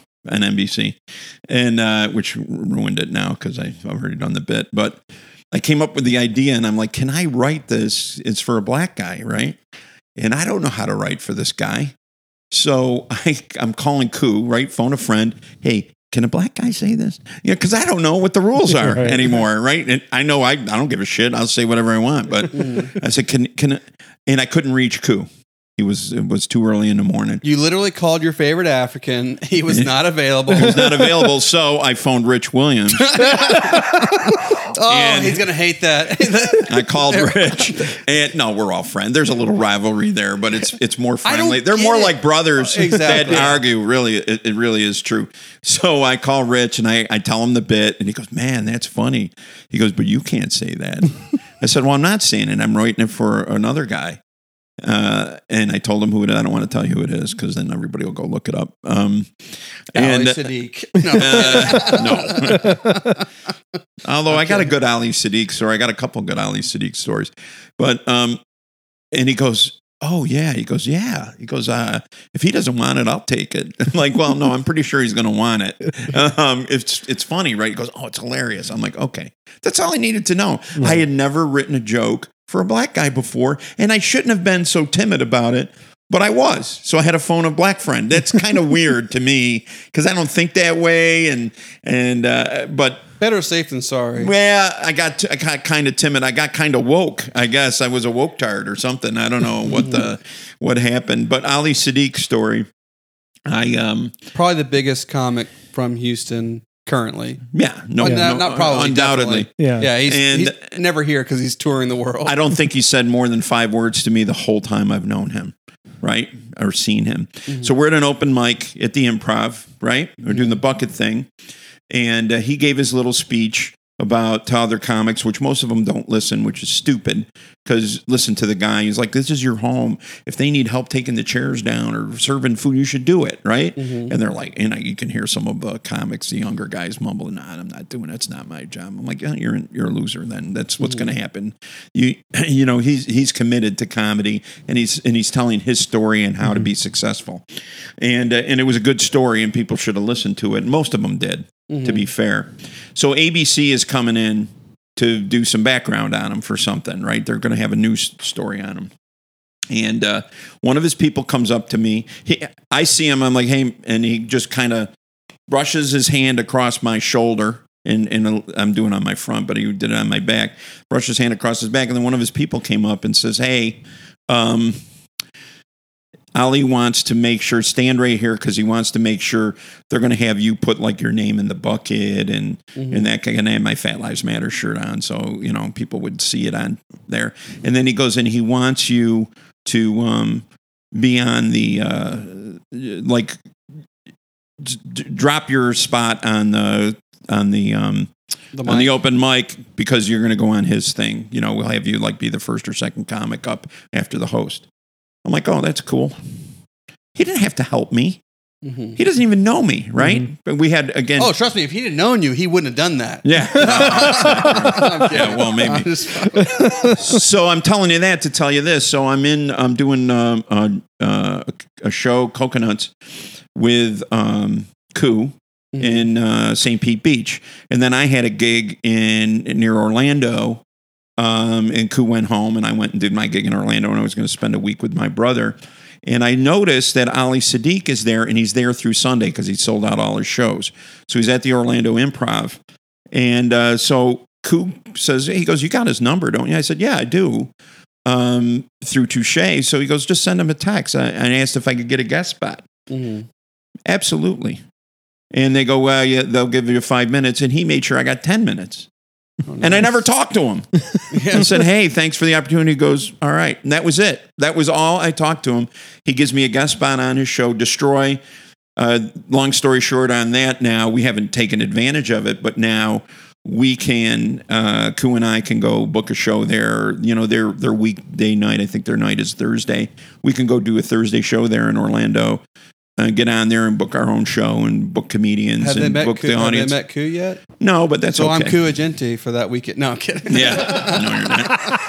But Ali Siddiq believes in Houston comedy. He doesn't have to live here. He'd probably financially do better if he didn't live here, if he lived in New York or L.A. Undoubtedly. And he's respected by every comedian that I've ever talked to, and I'm talking big name comics, Alex Raimundo, the old guys, like Alex Raimundo. I'm trying to think of some of the other guys I've spoken to about him.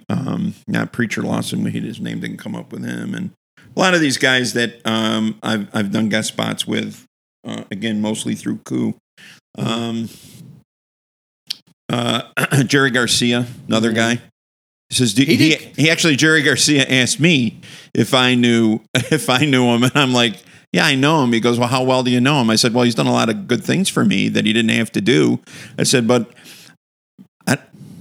he never like I said, I don't think he said two sentences to me the whole time I've known him. Mm-hmm. He must think I'm funny, or he would never let me get anywhere near a television camera or on one of his shows. So, you know. That's nice. It's nice validation when you're insecure about that stuff. Yeah. I haven't spent much of any time around Ali Siddiq. The only time I was really around him was whenever I was helping Comedy Hub do a show that they put on where it was him at like the Rec Room. And I was helping. This is when I first started.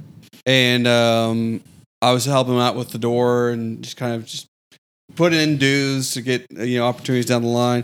And he comes in. I didn't know him. I'd heard his name buzzed around like all the time. I feel like he's the biggest comic in Houston. I didn't know him. And then he comes in, didn't say anything to anyone, but came in like 30 minutes early in like a tracksuit, and I didn't know who he was. And then he leaves, comes back with his suit for the night, doesn't say anything, goes straight to the dressing room. And I was like, this guy seems really intense. I was like, how's this guy? I can't see. He's just quiet, I think. Exactly. I can't judge him. I'm saying. Like, I think that's, he just is, when he's at a comedy place, he's in the zone. He's working through his set in his head, I think. I looked at, he did a whole pantomime piece at that improv that night. And a bunch of people came out. I mean, I had some pulling power. I had just announced it the day before, and like, a couple of tables bought tickets because I was going to be at a Sunday show, isn't going to sell out, right? Mm-hmm. So I was kind of happy about that, and I'm sitting with him after my spot watching Ali, and he's doing this whole thing about, he's doing a longer version of what he did on Comedy Central about being locked up, right? Mm-hmm. And he's not even, he doesn't even need the microphone. He's just talking. He introduces, he had a stand in line naked, you know, mm-hmm. Dick to ass cheek. And he just doesn't want his dick to touch anybody else's ass. And that's the setup for the joke. And then it's like 3 or 4 minutes of him just standing in line, mm-hmm. looking at the audience and pantomiming it out. And I mean, you couldn't breathe. You were laughing. I mean, he just annihilated the room. And then I watch him I've seen him perform an entire hour 3 times. And I think I only heard one joke twice because it was a joke he was working on. Mm-hmm. It was the side of the road that saved your life, you know? Mm-hmm. There's this one thing they have on the highway that saves your life. It's called the brrr, you know? Yeah. And he was working on that, so I heard him say that twice. Never heard him repeat any of his bits. The guy is a genius. He's way past. I don't know how long it took for him to get that good, mm-hmm. but he is one of the best. And that's why I think every major comedian respects him so much. Yeah. Because they consider him better than them. Whether they're more famous than him or not, it doesn't matter. They just consider him like the pinnacle of a pure comic, you know? I feel like if you just like destroy every room you're ever in, professional comics know the difference between, oh, this guy brought the entire room. Like you can see it like a comedy contest or something. Or this guy, those are laughs like whoa. Like where like you hear like a bat like in baseball where you hear a home run. You can tell as soon as they hit it from the sound, like, oh, that ball is a home run. And the same with the audience. You can tell that somebody's hitting a home run in there. And like I feel like anyone who's been around comedy, you see him, it's a bit different. Like I said, I've only been doing this 3 years, but I've watched a lot of comedy, been to a lot of comedy shows. It's just like uproarious laughter, and he sustains it for so long. And then he gets quiet and introspective. And then just comes, like, you're expecting, like, okay, I'll learn something here. And then he comes over the top with another huge laugh. And that's all by design because comedy isn't like music. You can exhaust, it's a participation thing. Mm-hmm. So you could exhaust your audience. So he knows when to reset. And it's funny because if you got a hot crowd and you go, well, I mean, you know, like for me, I'm going to do the belt joke or the prostate joke. No, I'm not, because if I do those now, first of all, somebody will fall off their chair and have a stroke or something. And I'm half kidding, right? Yeah. Right. I don't know how much time is left in this podcast or if we're going to just keep going till Sunday. But, just a quick aside, I'm doing a show. No, Raymond Orta was doing a show. And somebody actually laughed so hard they had some type of aneurysm and they died. Oh, God. Right? Oh, my God. Well, you can't say he didn't kill. The same week, I'm headlining a room in, I think, in Austin. Yeah. Right? And in that room, I start telling, I'm doing, I think, the belt joke. And it was funny. And I hear this guy yelling at stuff from the back, and so I just start picking on him. He's sitting at the bar, so the audience is in front of you, and there's a small audience, and the guy's at the bar, and he slips off of his bar stool and hits the floor. And there was all kinds of stuff on Facebook about it, right? And I just commented on it, and I tagged Raymond, and I said, well, Raymond, this proves you're funnier than me. I sent a guy to the hospital, and you killed a guy, you know, because it was the same week, right? Even though it probably wasn't our jokes that did either of those things. Right. It was still kind of gallows humor, but it was funny. I thought it was hilarious, so that was pretty cool. Yeah. So I know, at least I've listened to you and Koo's podcast. You still do that regularly? No. I want to turn it into a TV show, mm-hmm. And I want it to be with commercials. It can only be a 30-minute TV show, so 22 minutes. Mm-hmm. I think he's in favor of it, mm-hmm. but I've just got too many things going on, and so does he. Mm-hmm. But we will. I would pretty much assure your audience that we're going to do that, and we're going to put it on television. I want a short podcast. I don't want a podcast like this. No offense. I think this is great because all offense taken. Well, I'm on it. So this is your best episode ever. But I want to do something short, structured, to the point. Mm-hmm. I want to do a lot of UFO stories. So I can make fun of them, although it's not as funny anymore because now the government is recognizing UFOs, which I think is great because, you know, if you're anybody who's listening to this, if this doesn't prove to you that the government lies to you and that you believe the government lies, this would be it because they've been fucking lying to you since the 1930s or probably since the Middle Ages, for God's sakes. They're fucking flying saucers and oil paintings, for God's sakes. You know, there's the thing, the hieroglyphic that looks like a helicopter. Oh no, that was just an accident. Bullshit. And now we're here. We are today. Well, actually, he's wearing his NASA shirt. Hey, baby. Actually, they're real.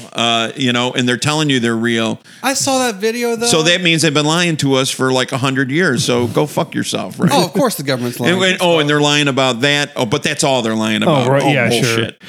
Well, I saw that video. The one thing, it was creepy, and I don't know how to explain it. The one thing that bothered me, we spend how many billions of dollars on military every year? Trillion, probably, or something ridiculous. That was the best footage to come off a Navy ship. Well, this is what I'm thinking. Doesn't anybody have a fucking cell phone there? Exactly. It's like 8K or something like that. Shit, my little cell phone. I mean, I think it's got a 4K camera in it now. Yeah, most can't do that. Yeah, they're all fuzzy and they're all blurry. I feel like it's like that might. Like, so now they're really far away, so to be fair, if you're trying, don't be fair to anybody. I want some Independence Day level clarity, like indisputable. He wants mass destruction, is what. Well, he wants. No, I mean, but the only thing is, like, would he? Speaking of government lying, would he put it past them to fake this to cover up some other shit that's going on? Like, oh, focus on this thing over here. While we lose billions of dollars or funnel it to what is Epstein Island, then he's back there. Yeah. Sure. Is he? I don't fucking know. He didn't kill himself. I know. I'll tell you this. Ricky Gervais is my hero. I'll tell you that. They canceled the Golden Globes. Yep. Right? Yeah. So I don't know if you know this guy, Panalino. He works for NBC. I don't know how he still has a job there because he's a real smart ass. And all he does is make fun of the company he works for. So on Twitter, when they canceled the Golden Globes, he goes, well, we ought to get Ricky Gervais, book him for an hour to just ridicule the Hollywood elite. Right? Yeah. He's why they really 30 seconds later, Ricky Gervais replies with the working title of the show, The Golden Balls. And I'm like, I love this guy. I love him. I love him more than anybody else. He doesn't care. I don't care. Yeah. When he did, but people watched that last time he hosted the Golden Globes. You'd have watched it if he'd have hosted this year. Everybody would. No matter right? He's what the best. Protest was, people would have watched. Him, totally for a totally different reason. But him and, oh gosh, what's his name now? This is when I'm old and drinking wine. I can't remember people's. Billy Crystal. Oh yeah. So Billy Crystal and him, those should be the only two people allowed to host award shows. Yes. The end. Whoa. What about Anne Hathaway and James Franco? I thought they gave it a good college they'd be try. Good. If they were giving awards away on 420. Yeah, perfect. Exactly.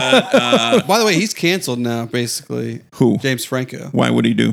He's going after like 15-year-olds, 16-year-olds. Yeah, like multiple times, apparently. I found that out after making a joke that ended up coming off really bad because I didn't know that. So, yeah. He's problematic now. Way to bring down the room. That's perfect. Yeah. Thanks, Adam. Did it again. I was trying to give you all the feel of that one Oscars whenever they did it together. James Franco. I mean, I don't know. Never cared for his work, to be honest. No. I'm trying to think of what he was good in. Take your time. It's gonna. Yeah. He's got bad teeth, and he doesn't seem to want to do anything about it. As someone with bad teeth, that's hugely distracting. Yeah, but they look normal, right? Like, yeah, but you're ugly anyway. But he's got fuzzy teeth. That is first off, I've never heard that phrase before in my life. Furry teeth, okay? Fuzzy, not furry. Not helpful, not helping. You've never woken up with furry teeth? I don't know what that means. Oh, man, those things are fucking tiny. Are those your baby teeth? Oh. Holy shit, I've never noticed. You have teeny teeth. Yes. Wow. That's the only reason I'm not an actor is the teeth. Steve Buscemi was able to do it, but... yeah, that's the thing is you're like, well, I'm not handsome enough to be an actor. And I'm like, well, Steve Buscemi has won all kinds of awards. So yeah, you can pretty much put a pin in that. Yeah. Italian guy from Sicily, I might say. Steve Buscemi never even been nominated for an Oscar. He's won a bunch of other awards, but never even... Great actor. Oh, I love him. But he was on this list and I was blown away. I watch a lot of YouTube lists. I believe it in here. Yeah, as I plot my enemy's doom. YouTube and Pornhub. That's pretty. No, I'm off the porn. Not doing any porn. No. Yep. Well, take down the banners. No, my God. I'm looking at things I know aren't there in my own house. What the fuck is wrong with me? He turns around and looks. An ounce of alcohol. That's my good acting. Thank you. Yeah, it's funny. Koo had a good take on all the porn stuff, but I mean, every comedian has come, and I'm not picking on him, but I wanted to acknowledge that because now I'm about to pick on all the comedians, of which he's one that's like, yeah, ran out of porn, watched all the porn there is to watch. You know, I'm like, oh, okay. Yeah. So, and meanwhile, you know, I got grandchildren, so I'm watching, I'm watching their porn. You know what their porn is? It's videos of them opening up little gifts with little Easter eggs and candy in them. And then the person who's opening them is going, ooh, ooh, ooh. They're not even speaking. They're like, oh, let's do this. Ooh, look at that. And like, oh. And they're amazed. They're mesmerized by this. And I'm like, if you haven't, just do open Easter eggs. Just Google that or put on YouTube. Don't try to get me to get that in my search engine. Oh, my God. It's so creepy. Watching kids unwrapping things. Like, no, it's not kids. It's adults. Man? It's adults, but all you see is their hands, and they have all these beautiful things in front of them, and it's all shit, like cheap plastic matchbox cars and candy and just not. It's crap, right? Right. But it's all wrapped beautifully, and they unwrap it, and they reveal what it is, and kids are amazed by this, and I mean amazed, right up until they turn 6, and then it's right on. Straight to the Pornhub. No. Yeah. Oh, there you go. That was okay. And they're watching James Franco videos. And exactly. So he's going after Raymond. In my generation, it was Roman Polanski, and how I think in your canceled in your generation, it was Michael Jackson, right? But you also forgot about Woody Allen. Also, your generation. Yeah, Woody Allen. Mm-hmm. Rosie O'Donnell, before she turned mean, she had the great, you know, like she was going after kids too. No, she was going after Woody Allen. Oh, yeah. She goes, and now she won't. She would never do that now. What is she doing? Because she's woke. I don't know. Before Trump was president, I loved him as a personality. Like I liked Celebrity Apprentice. I loved the feud between him and Rosie. Oh my God, that was hysterical. Yeah, it's like women except Rosie. Yeah, she's an ugly person. Everybody hates her. She's a terrible person. She's the worst person in the world. If you want to know how to do Trump, he's a comic. Trump is you have to squint your eyes but raise your eyebrows, which is actually hard to do, and you have to make sure every time you talk you can see your lower teeth. That's it. That's the whole thing. And then have $1 billion. That doesn't hurt either. But that's Trump. You're horrible. I remember when General. What the hell was his name? The chief of staff, General Kelly, comes in and his thing was, if you want me to be your chief of staff, I'm taking your phone away from you. Right? Uh-huh. He said, go fuck yourself. And it was huge. No, he did. He took his phone away, and Trump lived without tweeting. And like it was big news. He had went 30 days without saying something stupid on Twitter. And I go, but you know, it's in a room somewhere, and he's going, just let me touch it. Can I touch it a little bit? Exactly. Can I just want to visit it. I want to charge the battery. I just want to make sure it's okay, just in case. All right, I can't have the phone. You're fired. You know, and that's him, right? Yeah. It's beautiful. But if you do him, right? Uh-huh. Because a lot of and people don't realize half the country doesn't even like this guy. They love him. At least a third of the country loves this guy. They I don't want to say worship. I don't. You're right, but it doesn't make any sense to me because he's a non-politician and he pokes politicians. He punches down to the politicians. He punches down to everybody. Yeah, he doesn't like politicians. So and he hates the same people I hate. So that's why I kind of like him. Enemy of my enemy. Well, you're a terrible person. You're horrible. You're a great person. This guy's my best friend. What did he say? He's a horrible person. He's the worst. You know, he'll turn on you in a second like a pit bull. Oh, yeah. But if you do him, you got to do Bernie Sanders too then, right? Because he's another pop. That's the thing people don't realize. Hillary Clinton lost. Not because of Trump being better, because she was such a horrible person, and Bernie Sanders got boned, and it made the media. Yeah. They knew that he got boned. They cheated in the elections for him. At the convention, they wouldn't let his people in, and they would put seat fillers in there, and they exposed all the ads and stuff. So, not to mention her buying all those kids and the adrenochrome. I don't know what that is, but I mean that's for another podcast. You never heard about this Pizzagate? No, I don't want to hear about this. I'm not in the middle of my bit. So you know, people were mad, and they're populist too, right? Right. He had a lot of the same policies, and not economically, but otherwise he goes, hey, if we're going to help, if we want this to be a workers' paradise, we can't let a lot of people in to compete for the jobs at the bottom. We can't. So we have to have a controlled immigration so we don't overwhelm schools and hospitals and welfare systems. You can't do that, right? So it's just common sense. Same thing Clinton said. That somehow they all said the same thing, but now they're not doing it. Nobody knows why. Mm-hmm. You can have your own opinion on that, but what they're doing is not good for anybody, including the people coming across the border. Anyway, but you got to be balanced, right? So you do a Bernie Sanders joke. Mm-hmm. So I would do the Trump joke and get a bunch of laughs, because even Trump supporters, it's funny, right? Mm-hmm. Yeah. But then you would do the Bernie joke. I'm doing physical here for those who don't have there's no camera for this. And you pull your hair out, so you make it look like, you know, first of all, who's going to vote for a guy who combs his hair with a balloon? I won't do that. And then you have to do the Bernie thing. Uh-huh. Socialism is good. It's not bad. It's a good thing. Same accent as Trump. Just more Jewish, right? Trump is a New Yorker. He kind of talks the same way, but, you know, he squints and he's 8 feet tall and he's terrible. He's like a blonde Godzilla guy. He's a horrible person. So, and then Bernie's like, hey, he is as Jewish. I mean, you know, Bernie, socialism is good. You don't know how it works. Let me explain how socialism works. Let's imagine that I have $1, and let's say that you all have $20. Under socialism, I have $21. That's social. So that's, and you do that, and it's usually funnier than the reaction I got there.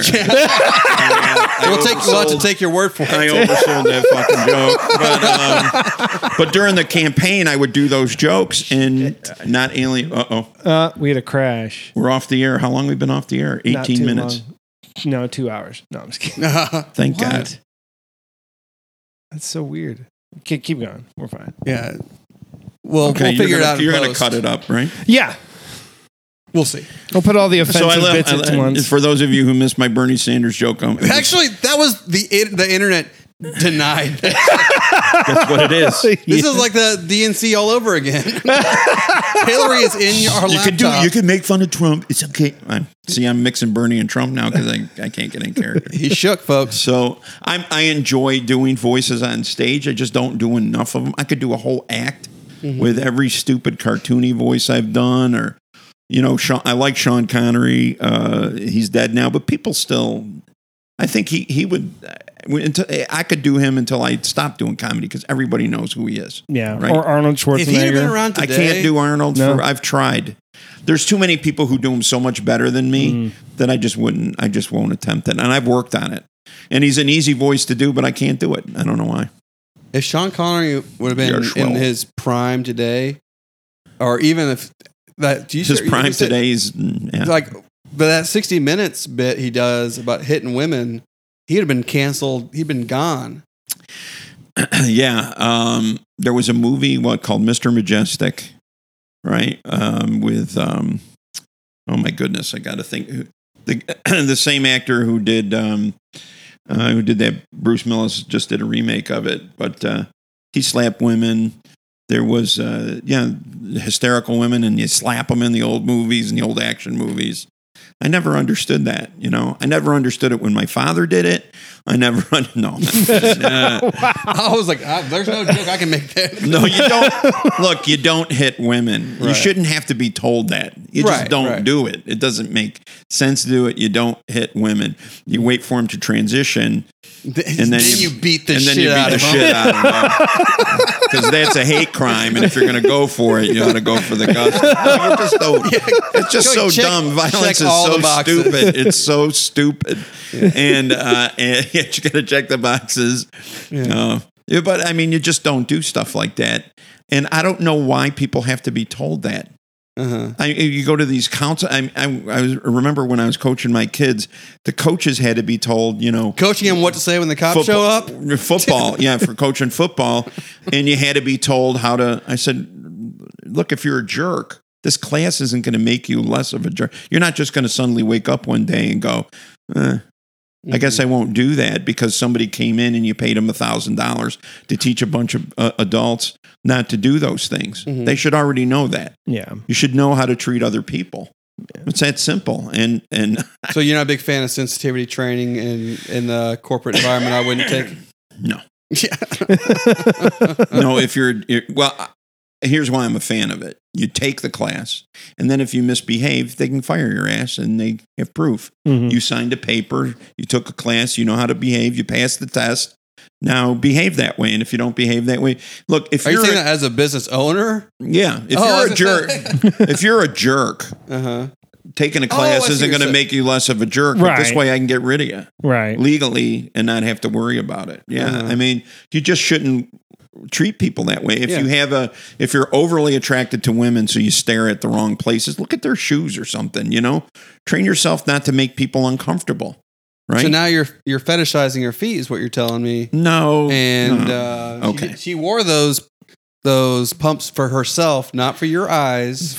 For the next 2 weeks, I'm just going to stare at Adam's tiny little teeth. Well, these teeth are proportionate to my wallet. So. And your penis.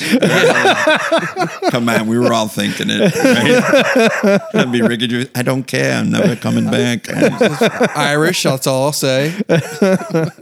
So, Mike, shaped like a potato. I wish. French fry more like it. Before we wrap Julian up, cut. Not cut. Not Jewish. Anyway, before we wrap up, do you have like any social media or upcoming shows you want to share? Okay. What's the reach of this thing? Is it like pretty much just Houston? We're worldwide. Worldwide. No. Yeah, www.pullmyfinger.com. That's a good get. It's a good get. Yeah, that's a guy did radio with years ago. Used to have that website. It doesn't exist anymore, I don't think. It'd be a good one to nail somebody. The people who crushed it in that big gold rush, the people who got like Walmart.com, yep, and Microsoft.com. Well, obviously Microsoft's probably on the cutting edge of all that, but you think Bill Gates? You got any Bill Gates jokes?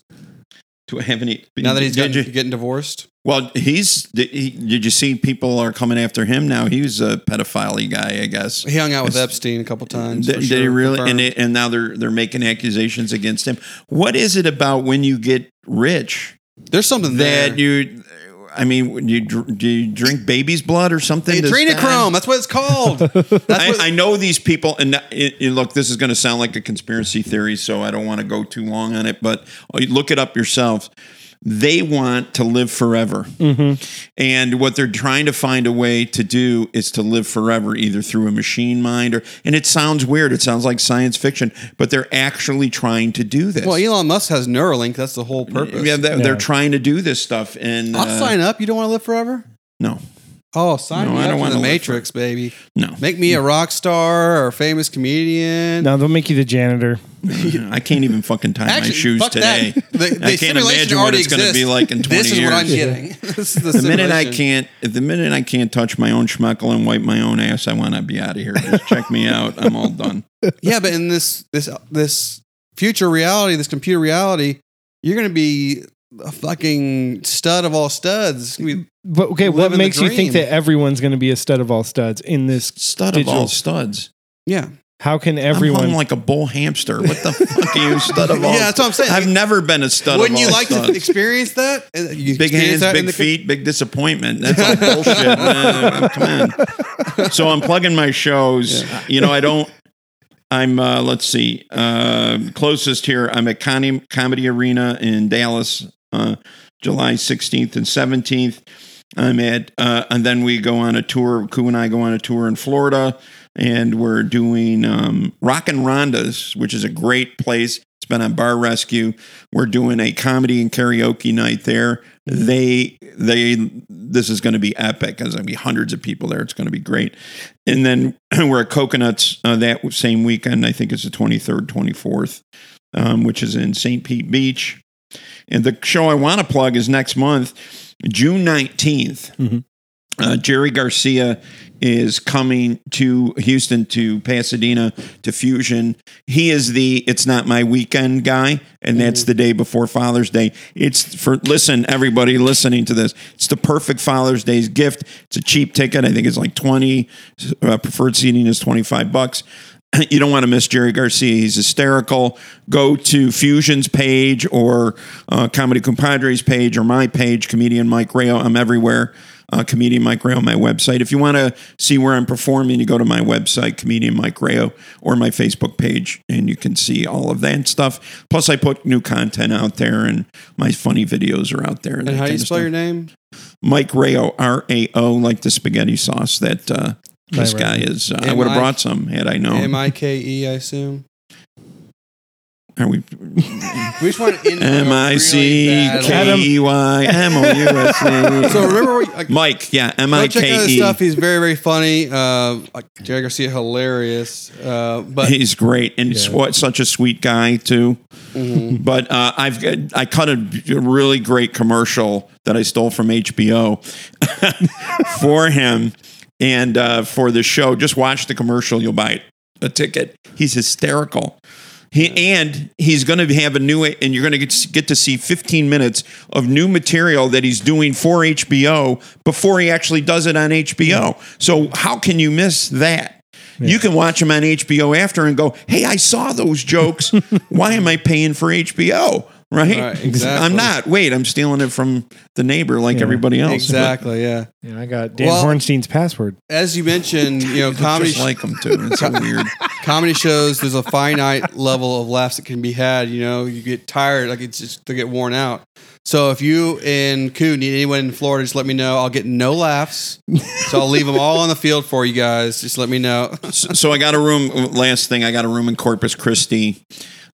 Comics Live, and I performed there when it was in Bella Luna, and now we built a comedy room, like the old style rooms that me and a million other comedians started in, like the original Improv or Dangersfields. They're wide, narrow, so you can see everybody, they can see you, but the room's dark enough so the attention's on the stage. It is magic. And when I say Jerry was the first act we had in there, as soon as we had him, everybody in LA wanted to come and work their room. Here are the comedians I'm getting to do, have gotten to do this. Jerry Garcia, of course, Alex Ramundo, one of the original Latin Kings of Comedy, Chris Kattan from Saturday Night Live, right? Next month, I've got Jeff Allen, the number one clean comic in America, regularly does, arena type venues. He's doing my little 115 seat room. Jeff Allen. Can you believe that? On June 14th, we've got Billy D coming down there to do a weekend. We got a guy named Taylor Mason, who, if you haven't seen this guy, if you know who Terry Fader is, the ventriloquist, singing ventriloquist, he's got his own room in Vegas now. He won America's Got Talent several years ago.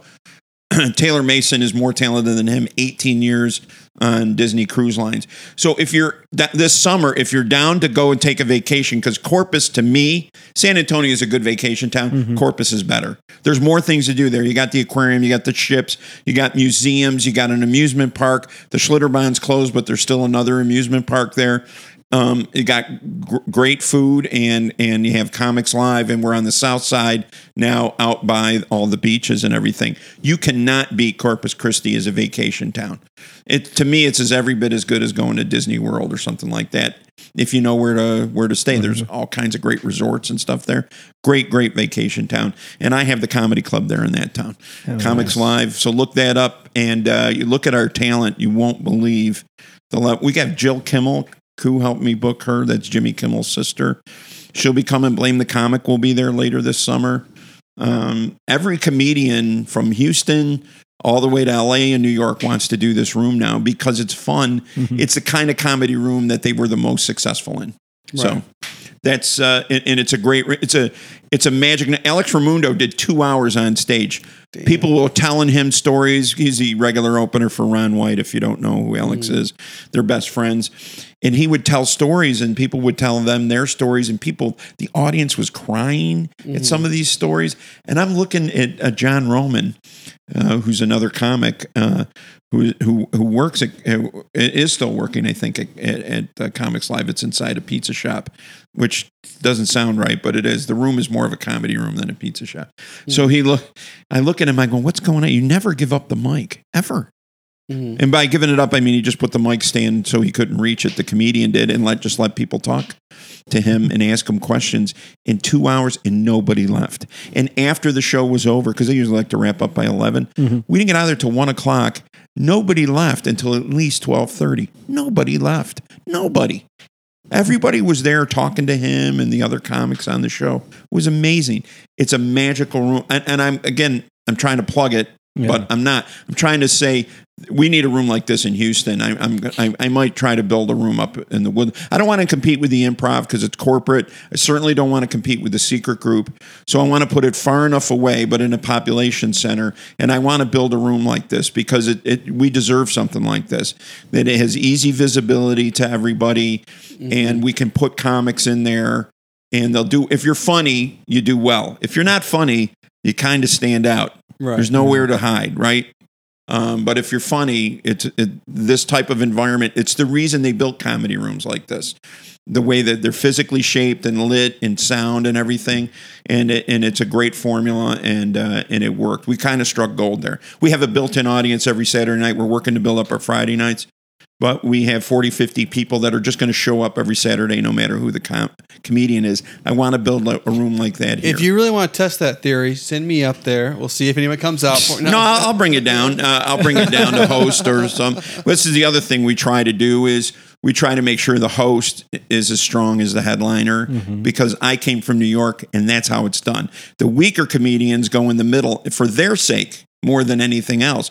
Because if you're the host and a comedian eats a bag of dicks, right? To use Brian Biggio's line, the host like can't Biggio. Save them if the host's been doing comedy for 3 years. No offense. They can't. Right. They can't save the day. But if you got a guy on stage who's been doing comedy for 10 or 20 years and he's the host, he can fix anything that goes wrong during the show so that the room is ready for the headliner. So we try to run the room that way. We try to make sure everybody has the Disney World. Everything's perfect. They get seated. Their order gets taken on time.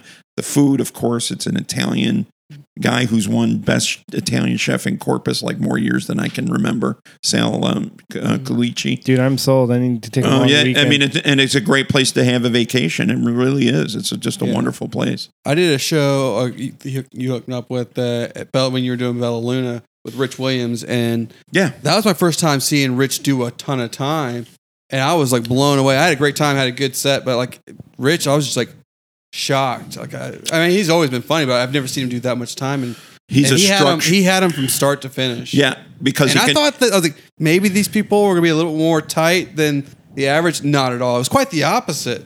So I was a little bit like, oh, should I be cursing a lot? Should I do some of my dirtier material? I should have done all the dirtiest material because they were. It doesn't really matter there. Some of the for example, Taylor Mason and Jeff Allen are clean comics. So whoever goes on before them has to be squeaky clean. So what I do is I'll either do it myself or I get a guy who's a TV comic. Mm-hmm. If you're on TV, you know how to work clean because you can't get on TV unless you're clean. Yeah. You're not going to put Brian Biggio in that spot? I haven't seen him perform in a while. He's smarter than me, so he's going to be a better comedian than I am no matter what. But I don't think he's capable of working clean. No, definitely not. But that's okay. I mean, the thing is if you're a clean comic, there's a lot more open doors for you, Chad, and no doors are closed for you. That's the advantage of being clean. Yeah, you're going to get on TV. We've gone long here. Yeah, well, thank you very much for coming on, Mike. Thank you for bringing the wine and sharing. It was amazing. Did I share it? I can't remember. Thank you for the backstory about it. And it's a lovely vineyard, and we're going to do some wine dinners up here. So I'll probably announce those with this vineyard. I don't make anything from it, but I'm the comedian that does the comedy during the wine dinner, so cool. I do make money. I guess I do get paid for that, so I guess that counts. Well, thank you very much, Mike. It was a blast. Thanks for coming on. Appreciate so long it. For now. Yep. Thank you, everybody. It's over. See you all next week. But bye. I got a lot more to say.